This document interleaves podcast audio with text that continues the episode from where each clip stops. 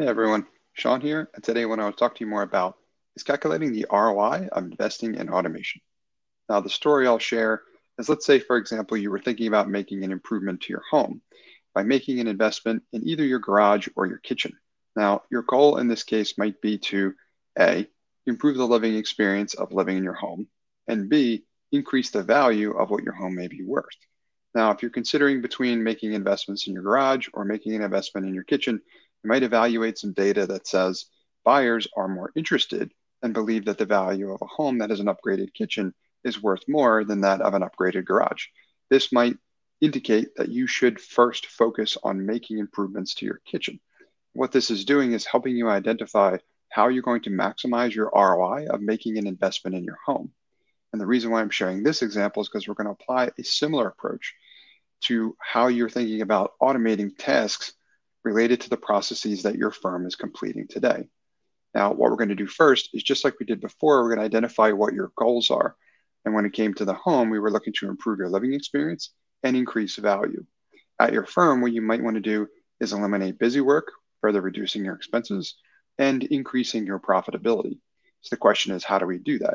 Well, first, we're going to look and identify where we can find what we might consider to be bottlenecks in your processes today and that is anything that your team is completing that is taking up a considerable amount of their time, is particularly error prone, and is somewhat repetitive in nature.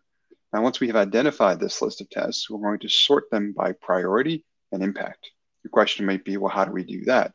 Well, each of these factors is going to enable us to be able to sort these tasks, helping us understand where we're going to be able to make the smallest investment and make the biggest impact maximizing your ROI in this case. Now, the question then might be that's great. I have a better understanding in where I need to make this investment, but how does this increase the profitability of my firm?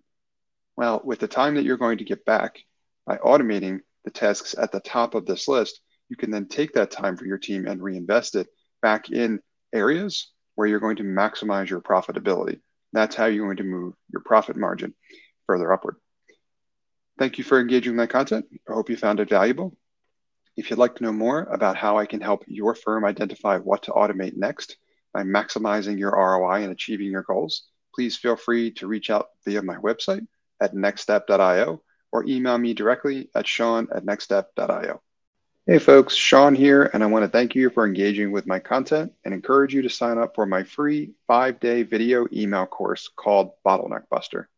Bottleneck Buster is designed to show you how to boost the profitability of your firm without hiring. You'll learn where your firm is wasting time, how to get that time back, and how to reinvest it to drive greater profitability. Sign up for the course at bottleneckbuster.com.